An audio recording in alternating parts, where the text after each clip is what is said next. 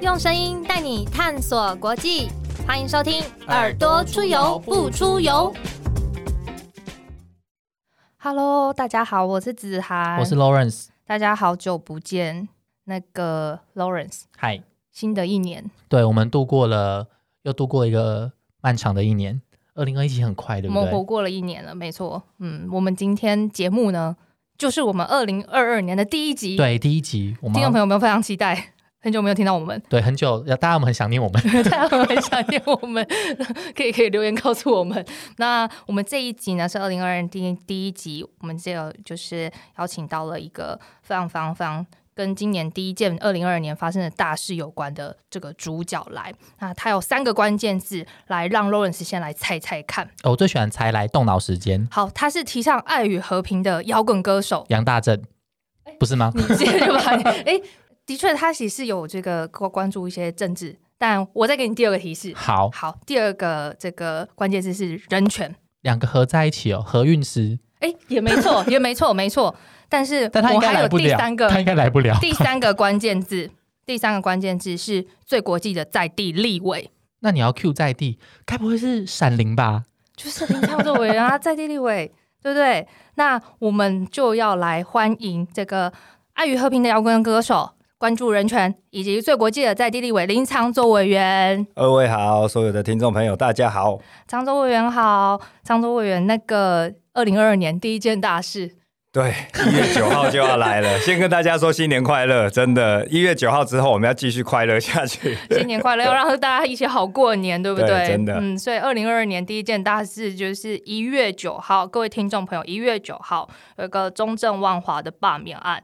还有台中第二选区的这个立法委员补选案。我们今天要特别想要跟常州委员。就是来问的，就是我们到底如何去终止这样子报复性的这种民主罢免的的这个行为啊？那我们都知道，委员其实是非常关心这个国际人权议题，从这个开始去接触政治，或者是实际真的很深入参与政治，到到现在，其实 不管是选举，或者是阻挡，或是各式各样的呃这种政治活动，委员都很深入的参与其中。那也是摇滚创作的歌手，用不同各式各样的形式啊，各式各样的平台，各式各样的载体，哦，去传达你的理念。所以想问一下委员，这个参政的初衷启蒙到底是什么？我们真的非常非常佩服。那，这个其实要想起来都，呃，应该说这个记忆都非常的这个。迷蒙了，有这么久吗？对，这个一一就我本来想这样回答，然后结果发现这样年纪就会感觉很大，所以又又停了很多秒这样。但实际上是这样啦，因为我大概是高中的时候嘛，那我一直是班上的算是边缘人，就是很多朋友，但那一群朋友都不是那种功课很好的啦，然后。呃，可能说很关心班上正在发生的事情，不是班长，不是模范生。哎，我也当过班长，然后我当模范生有一次，但是在高中的时候，但那一次就是我本来在自然组。我们以前叫自然组了哈，现在应该也是吧？哦，真的吗？一二三类，一二三类组。对，我以前在自然组的时候，就是成绩都很烂，所以不可能当这个呃模范生。然后到了三年级下，高三下的时候才转组，那当然是爸爸妈妈都很不看好，我妈都去帮我报高四班了，直接要重考。对，然后学校的老师也觉得我是因为为了逃避所以转组，结果我一转到社会组以后，第一次的模拟考就全全校第十五名，也就空降哎。对。然后，所以那一次就被选为模范生。然后我还回去本来自然组的那个班上鼓励同学，就以前很讨厌我的老师就叫我回去。对，那些老师就说你不喜欢物理化学，不喜欢什么，你就要诚实面对你自己，就要像林长佐这样。哇，好酷哦！那那我当然那个时候还没有觉得说这是一件，就是说。我我很重视的还是个人的选择啦，我并没有觉得说公众的事情跟我有什么关系，反正我就觉得啊，你们你们在这边这个归在自己不喜欢的一个课程里面啊，你们不敢自己做选择，那是你的事。反正哎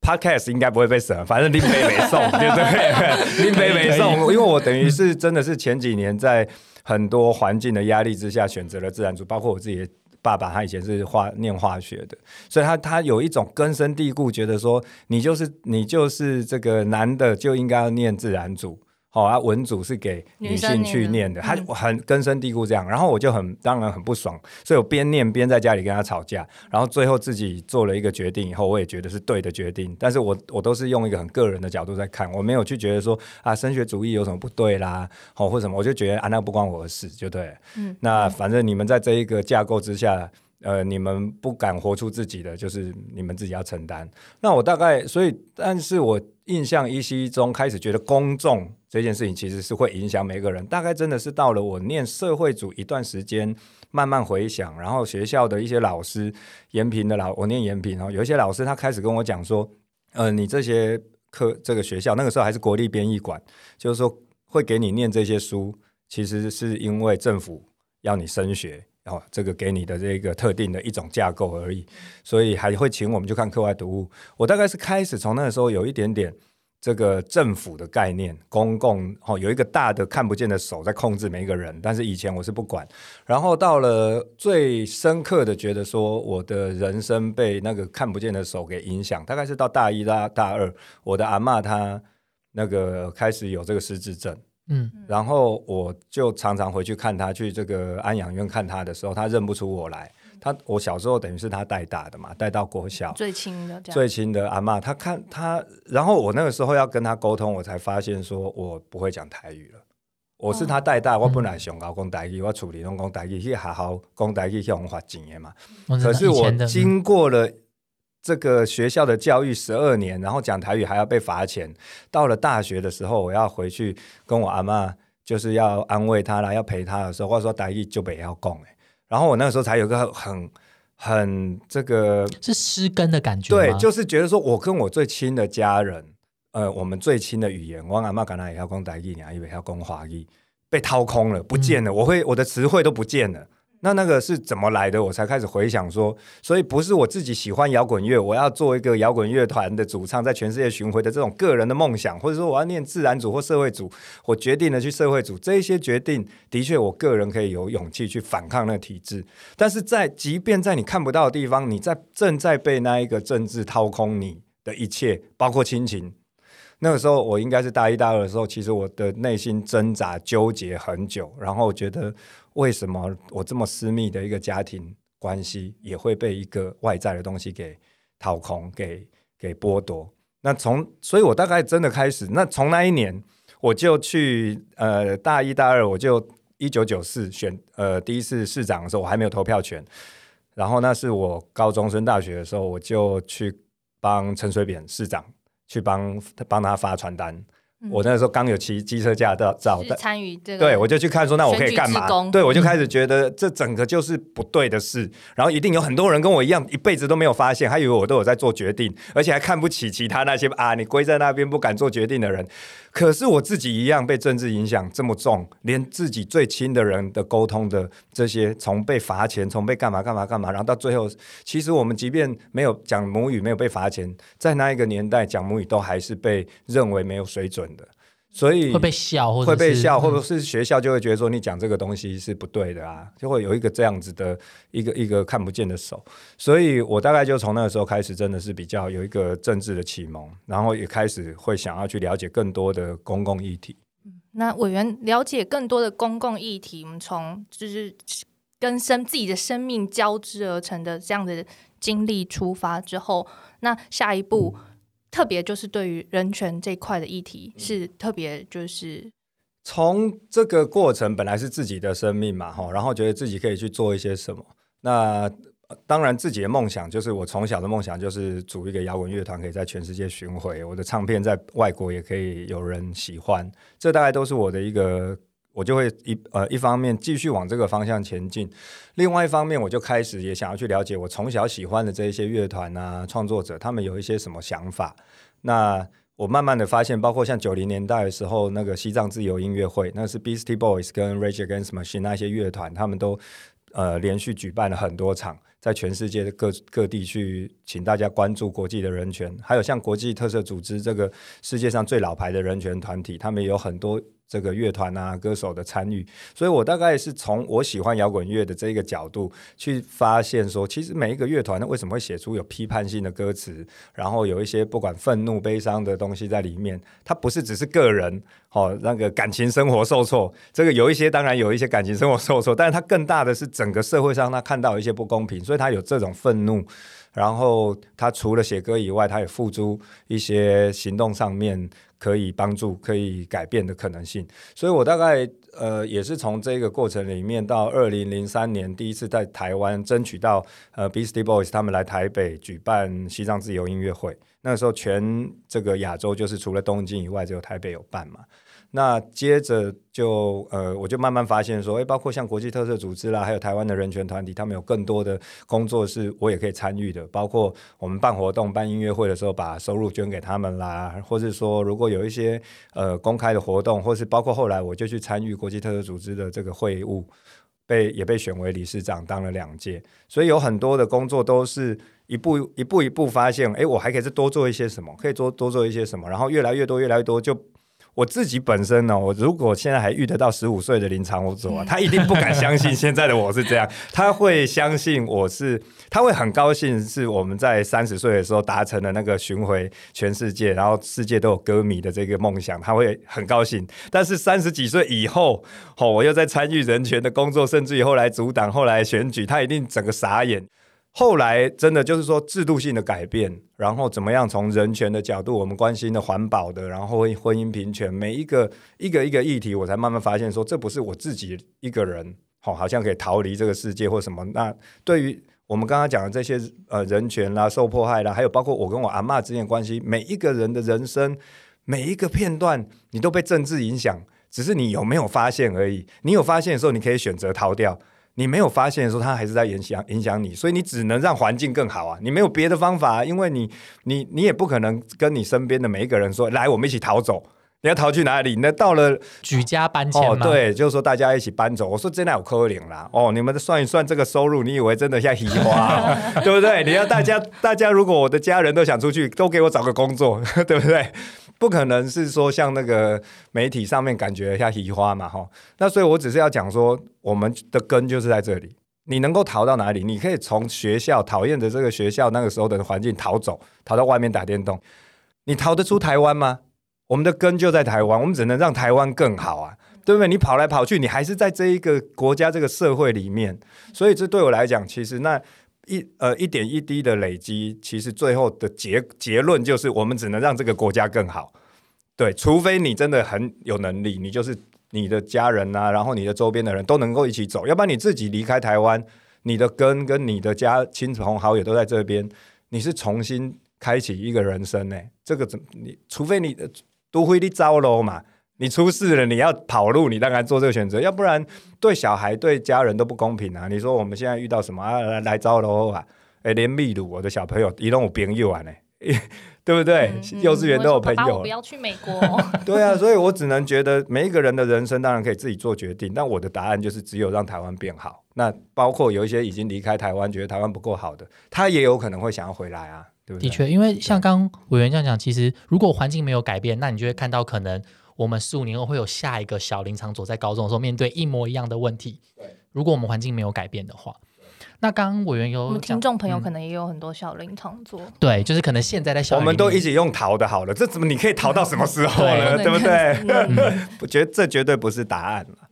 那刚刚委员又有提到，就是有非常多国际经验嘛，除了可能之前是身为摇滚歌手在世界巡回演唱，但其实最近委员在开始当立委以后，应该也有蛮多国际经验的，是不是也跟我们分享一下？对，其实呃，当委员以后，当然很多事情就跟以前不太一样。我发现我可以促成一些改变，我就很开心。包括像国际的这一些工作啊，就是呃。像在从我才第一年的时候，我抽那个时候用抽的嘛，抽到外交国防委员会，那个并不是我自己。当时的第一志愿嘛，第一志愿本来是想说在教育文化委员会，那后来在外交国防委员会，我觉得我过去累积的一些人脉啦、经验也都还不错，就继续在那边生根。我记得第一次看到那个委员抽到外交国防委员会，我就说好适合哦，因为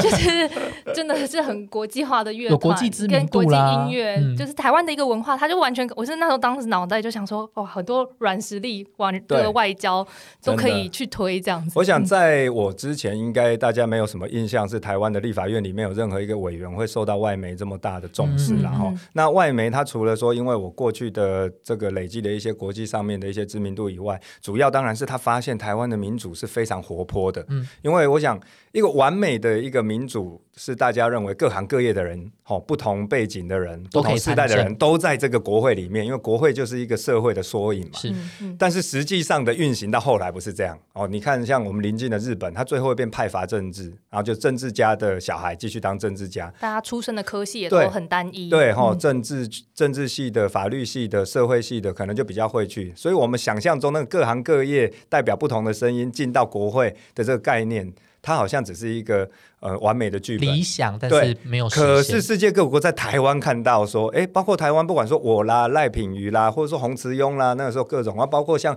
以前拍电影的博维，虽然他不在，但是我相信这是台湾人民慢慢的让国际看到说，其实一个好的民主政治在台湾是可以看到的。台湾可能也有跟别人一样有一些包袱。但是我们努力的正在改变，所以谁可以来讲这件事？他们觉得由林长佐来讲是最好，由 f r e d d y 来讲是最适合，所以我也很把握这一些。那另外就是以前我们当然我们的这个外交呃外交机构的这一些官员们，他们在第一线，他们还是也会有比较多的包袱哦，常年来累积下来，他们必须怎么去讲这个我们的一些定位。哦，但是我从第一年到现在，我现在一步一步的看到，真的有很大的改变。我大概是以前所有的访团里面唯一敢讲说，呃，这个二七五八决议文根本不包括台湾，嗯你不能把这个问题当成是台湾是中国的一部分的一个缩帖。哦，我都会直接对外国的这个，不管说他们的国会议员啊，或者他们的政府的代表，直接讲这件事情。那刚好，因为他们认为我是代表年轻世代，可以跟年轻世代比较接近，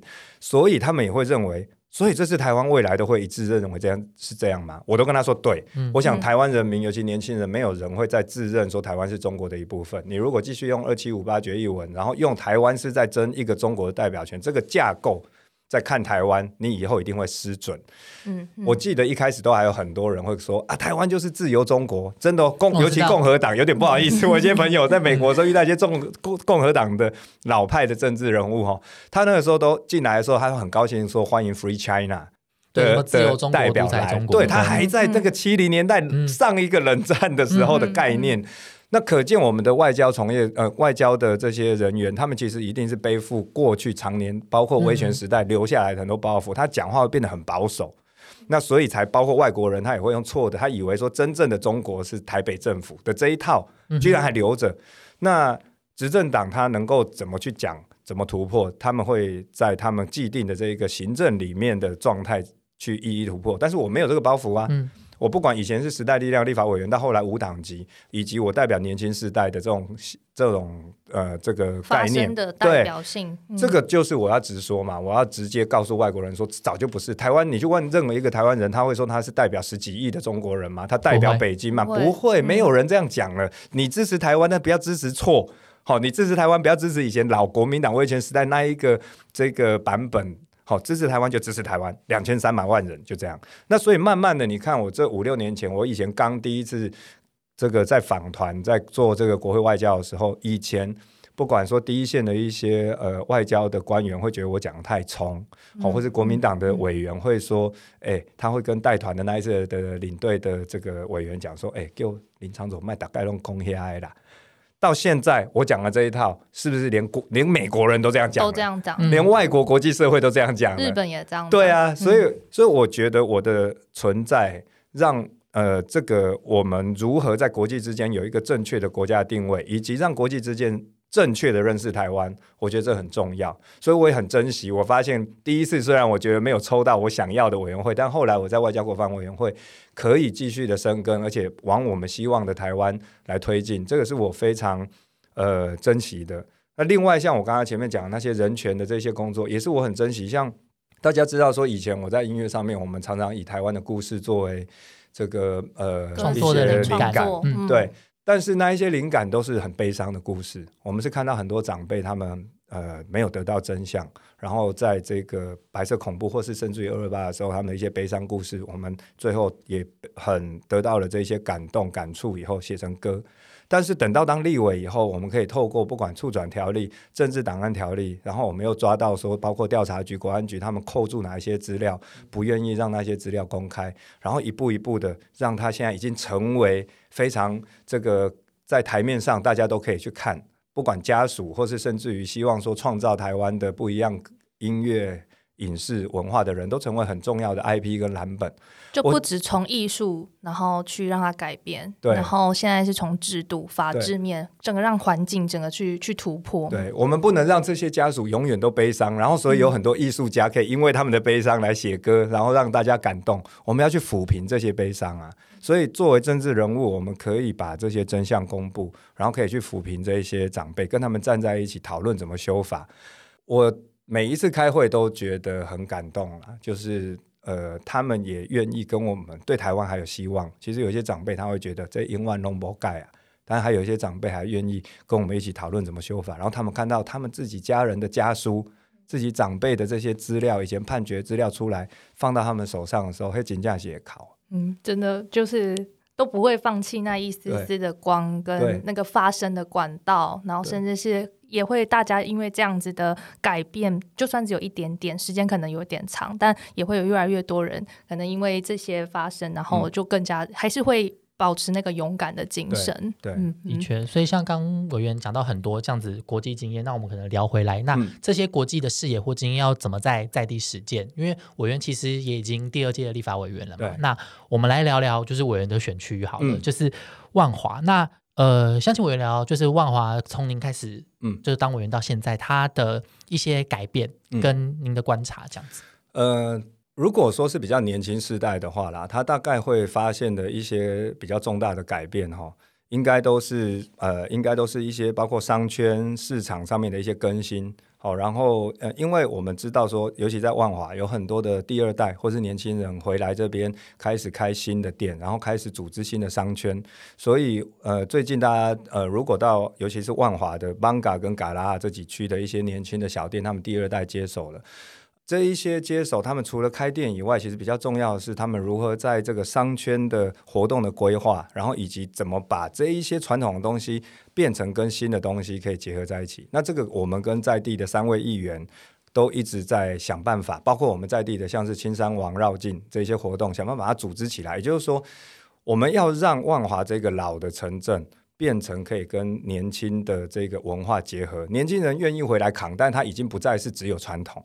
所以这一些部分都是我们常年来这几年来在协助这些年轻人不断的去规划，因为我们整个这个老城要能够更新，这需要以年轻人愿意扛，以及中央到地方的资源愿意愿意一起帮忙，然后让外面的观光客进来的时候，他不只是说因为这里老，因为老的另外一个概念可能是旧，可是。呃，这个老的文化跟新的创意结合在一起，要让外面的人看到。所以我们有看到这几年，包括像万华大闹热啦，或者之前的青山记，其实我们都不断的，然后我们也一直在鼓励更多的这个电影啦，或者说 YouTuber 他们可以进来跟我们的在地的商家结合。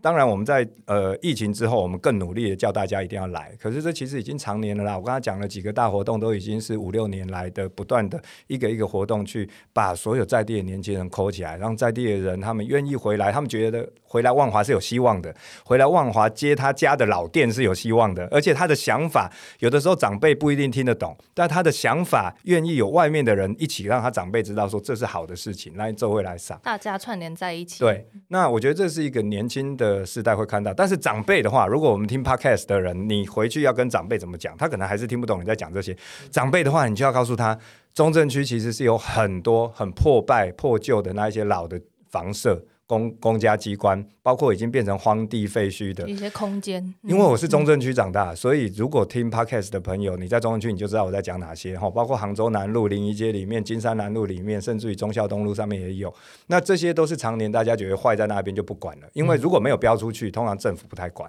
你知道那意思吗？他就放在那边，那反正标，反正没有人来标嘛啊，所以就风吹雨淋，然后日晒，那个玻璃也破掉啊，里面也被人家丢垃圾，这个到后来都变垃圾场哦。就是会这样，因为狼经过家里垃圾没办法丢，就把它丢进去，也有可能变成治安的一些死角自然对，会有人嗯跑去躲在那边，或是火灾也发生过啊。所以这一些地方是中正区很多很常发生的问题。那在我们任内的这几年，大家在大家回去看一下周边的，是不是都已经一个一个完成，都已经变成公园、绿地、停车场，看那边的居民需要什么。嗯所以你周边呢、有一些地方，你开始发现怎么有在办一些文化的活动，或是最近怎么突然这很热闹哈，或是说怎么有一个多一个机车停车场或停车这个汽车停车场，这个不是它自己长出来的。这也不是这个那诶某一个某一个单位他自己突然想到说，哎，那有放在那里二三十年不太对。们也去把，它弄一弄，不是这样 不是这样，一定是从里长、议员到立委嗯。一起协力说，呃我们一块一块把它整理起来，所以空间你生活化啦。对你身边的这些生活变得更美好、更便利，那更多地方可以停车，其实是很多人一起帮忙、一起协助。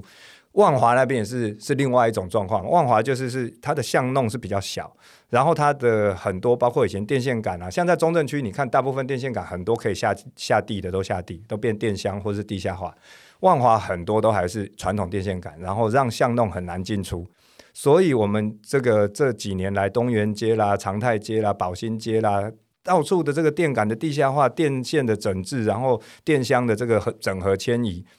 这些通通都已经一一的完成。那这些是也不是，我也要跟大家讲，不是电线杆自己会爬到地下去的，真的不是。某个官员突然觉得，哎，应该这个好丑，应该对啊要弄一下。，没有没有 没有，这不会，这个放在那里几十年的话，没有人管它，就是继续放几十年。嗯但是就是，其实这几年有很多年轻的里长，哦，很多新的里长上任，然后跟在地的议员，然后来找我们。像之前有一个里长就说，他以前找前立委跟他讲说，啊，那个电箱放在那边挡路，然后又发生过火灾，然后那一。个一那个立委居然跟他讲说，黑博议员的代级，前任就不理他，不是你的事情，但是台电就是中央的啊。打去台电，他没来弄，就是你要出来弄，要不然谁出来弄啊？可以搞公博也代级啊，所以后来我一上任，三个月就搞定了。所以那里长傻眼说，这个三个月可以搞定的事情，什么沙很重沙掌泥要。没有用，还都弄了火灾，他以为那很难，你知道？那个里长以为很难。所以我的我要讲的就是，其实你生活周遭，我们听 podcast 的朋友，你生活周遭有任何的一点一滴的改变，变得更好，其实都是从里长、议员到立委，大家都在关心。所以，如果你的爸爸妈妈不知道发生什么事，他以为周边的一些垃圾场很脏的地方自己变好是自己变的，没有，你要去告诉他不是这样。所以其实听众朋友也可以看到什么觉得不对，然后去跟当地自己的里长反映，或者是直接来跟委员这边来来做就是询问嘛。我们办公室绝对不会说啊，这个是议员的事，这个是里长的事，然后不我们不接，没有。反正如果我们发现是议员层级，我们就跟议员一起来处理；是里长层级，我们就跟里长一起处理。因为老实说啦，这些跨通常是因为有跨不同的部门，所以放在那边大家互踢皮球。嗯，比较所以难协调。我们丢给里长，里长自己打电话去，让也是不爱插理啦。嗯所以通常委员跟里长一起来处理，或是议员跟里长，然后我们大家一起处理，还是有一个跨部会协调的状况。大家在现场会说啊，你不要丢给你丢给他，他丢 A 丢给 B，B 丢给 C，C 又丢给 D。那你现在就大家坐下来讲好哪一块是谁的。里长没办法叫大家给我坐下来，里长只好在那边说哇，田阿姨这个问题又一拖再拖，够不好啊啦那样。嗯对，嗯嗯所以其实都不是这就样里长无力感好重哦。因为都不是可不可以做的问题，而是愿不愿意做嘛。对事情都可以完成。就像对常卓委员一开始讲，那个就是一个选选择嘛，你选择做与不做之间，没有在那边模糊，然后蹉跎又拖延大家这个中正万华未来的发展。这一点其实对我来讲还蛮感动的，就是因为中正万华是我长大的地方，所以处理这些我常常处理半天以后，我发现陈情人他居然是我同学的爸爸，或是说陈情人是我妹妹的同学。哦，我们都会发生过这一些事情，然后我就发现，哎，我现在在解决的问题，有的时候我们在做国际的时候，那是一个整体国家的方向，可是回来到选区的时候啊，就觉得我就是在处理我从小到大本来生活周边我的林林总总亲朋好友大家发生的问题，所以有的时候会会觉得，哎，很这个缘分很珍贵啦。因为我小时候不是太想管邻居，也不太想管周边的人，什么我自己的同学我都不一定管，还管我妹的同学。结果我妹的同学又来跟我说，哎，其实我是场军的同学，这样我说啊，你来，然后这这个是真的是很特别缘分，就是在国际哈、这样跑一圈回以后回来，发现自己的邻里哈、也是就亲的呀。嗯，对就到头来还是跟自己的生命是有连接的。对对对其实大家的根都交织在一起，然后大家就是希望这个地方可以开出很漂亮的花朵。真的是，嗯然后就觉得相亲好像没有像我小时候觉得叫你阿长，以前就会觉得台湾不太好，所以我看到像邻居啊什么办什么活动，我都干嘛？哎呦哎呦哎，就整天也可能是因为小时候叛逆嘛，叛逆都会这样，都会只想活在自己的社会世界里面。回来以后，只要有相亲跟我鼓励，鼓励完以后，他搞他讲，哇，我就是那个叶某某的妈妈啦。嗯前面那个鼓励本来觉得还有一个距离，你知道那意思吗？嗯就是哦，就一般支持者的鼓励啊，你你还加油啦，啊，嘿软布有没有给你把背？你这么努力做的这么好，那讲完我当然也是哦，就谢谢谢谢。嗯讲完以后，我跟你讲，我就是那个叶叉叉叶叉荣的妈妈啦，嗯我有多少底光华商的。我我我小时候去你家玩打篮板、打 红白机啊，那个感觉真的是一个很特别的一种另外一个层次，对，就会觉得说哇，我从小的生命都还在保护着我的那个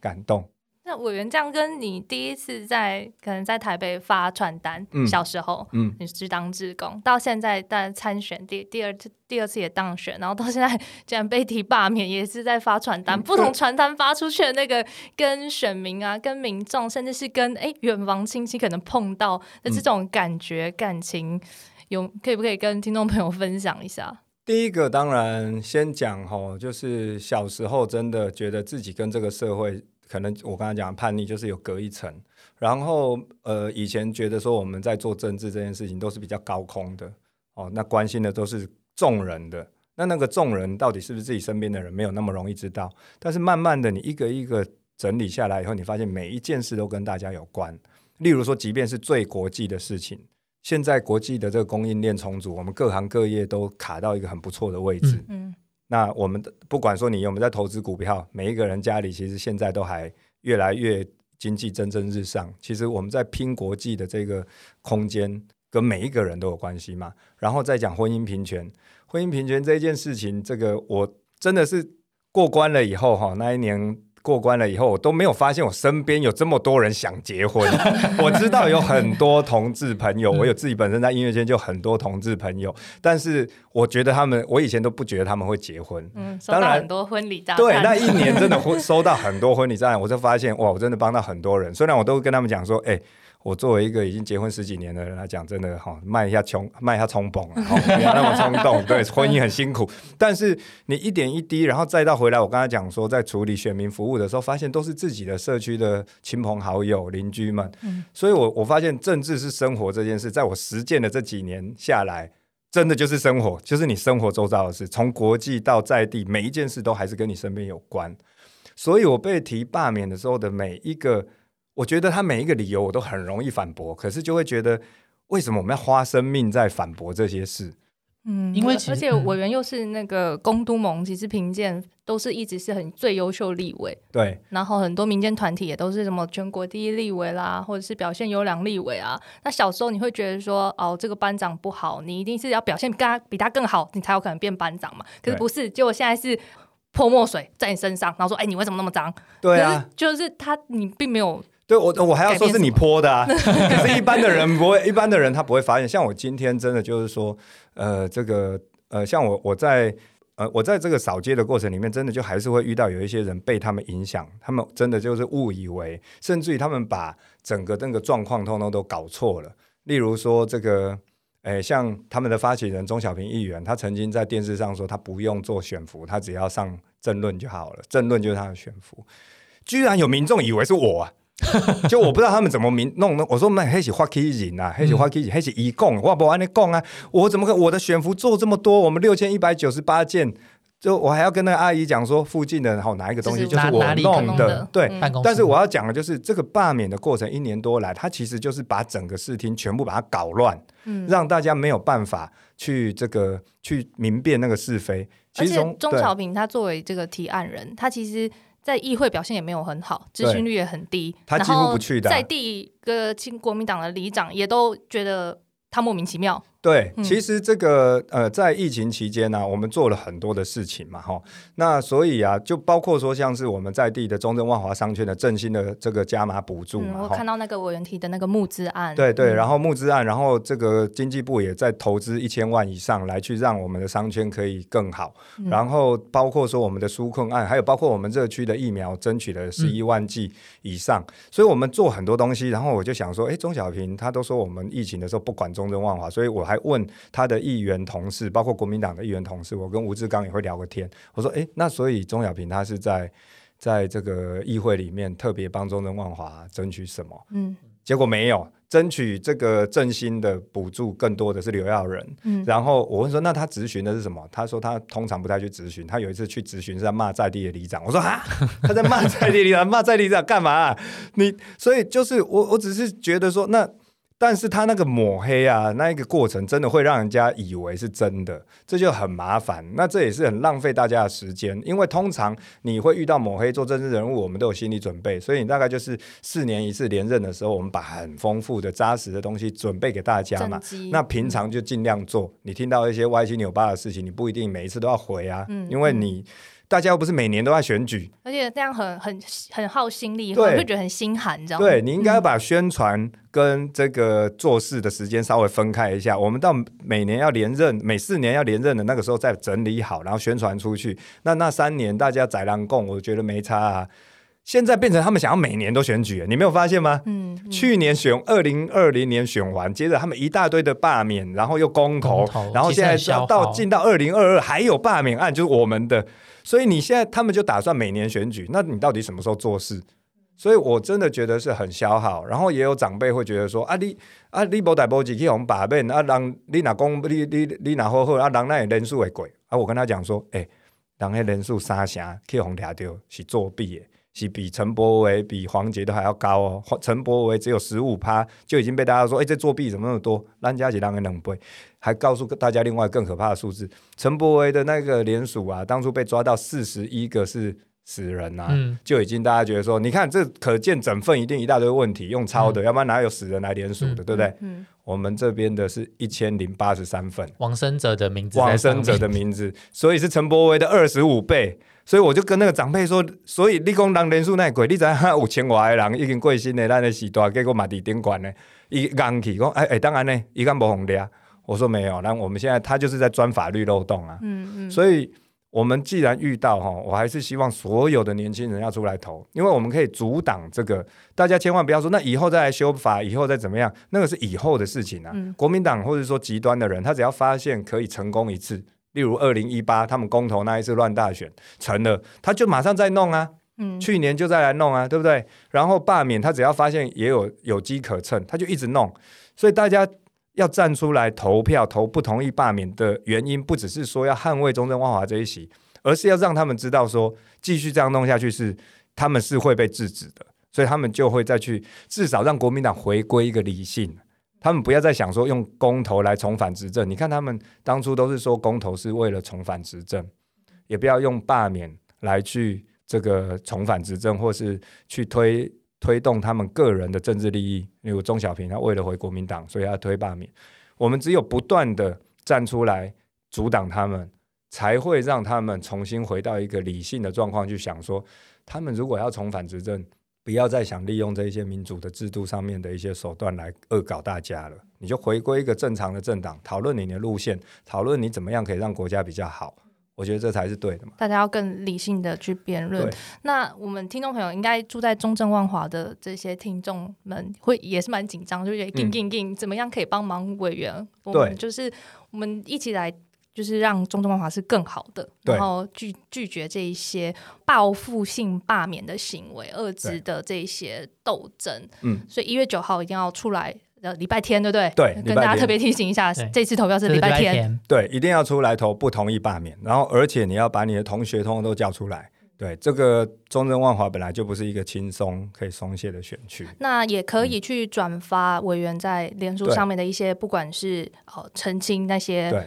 外面的错假讯息，对然后或者是说，哎，委员这边也还是可以再贴这个海报，还有说帮忙委员讲这些政绩大家做的事情。对就跟我们的脸书，或是说这个也可以跟我们服务处联络，我们都需要很多的帮助，包括刚刚讲的贴海报啦、布条等等。所以总之呢，千万不能借口呱呱，然后华语怎么讲？呃，认为不关自己的事情。对，这只要你不管的话，下一个接着我们就又要补选，接着又有下一场报复性罢免，他一定会一直弄下去。他们只要发现有机可乘，就绝对不会罢休的。嗯，所以我们真的要留下会做事的好立委。嗯嗯，那委员也有这个选前之夜嘛？就是有一月在一月八号号的晚上，对，嗯在龙山寺前面。在龙山寺前面，所以各位听众朋友，我们就是一月八号也可以到龙山寺前面一起来相挺林长佐委员，一起来终结这个报复性罢免。我们希望可以在一月九号之后继续留下。